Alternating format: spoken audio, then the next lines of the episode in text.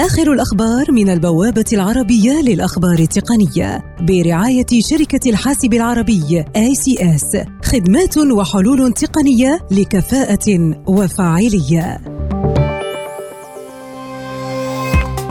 شركة باناسونيك اليابانية توقف شحنات مكونات معينة إلى شركة واوي امتثالا للقيود الأمريكية المفروضة على الشركة الصينية. ولم تكشف الشركة عن المكونات التي تخضع للحظر أو مكان إنتاجها الولايات المتحدة تدرس فرض عقوبات شبيهة بعقوبات هواوي على عملاق المراقبة الصيني Hikvision فيما يتعلق بقدرته على شراء المنتجات الأمريكية، مما يعمق مخاوف تزايد المشاكل التجارية بين أكبر اقتصادين في العالم.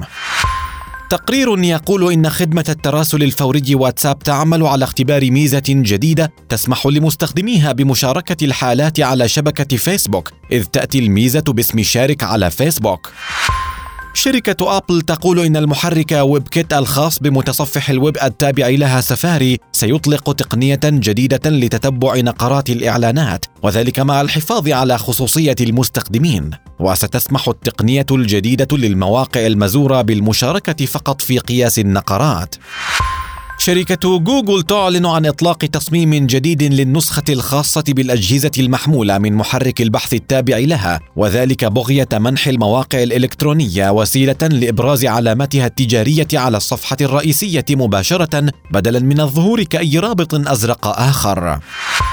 اير بي ان بي تعلن أن منصتها الإلكترونية العالمية الخاصة بأماكن الإقامة والتجارب السياحية ستتاح باللغة العربية للسماح لقاعدتها المتنامية من زوار الموقع في منطقة الشرق الأوسط وشمال إفريقيا من الحصول على تجربة سفر مميزة.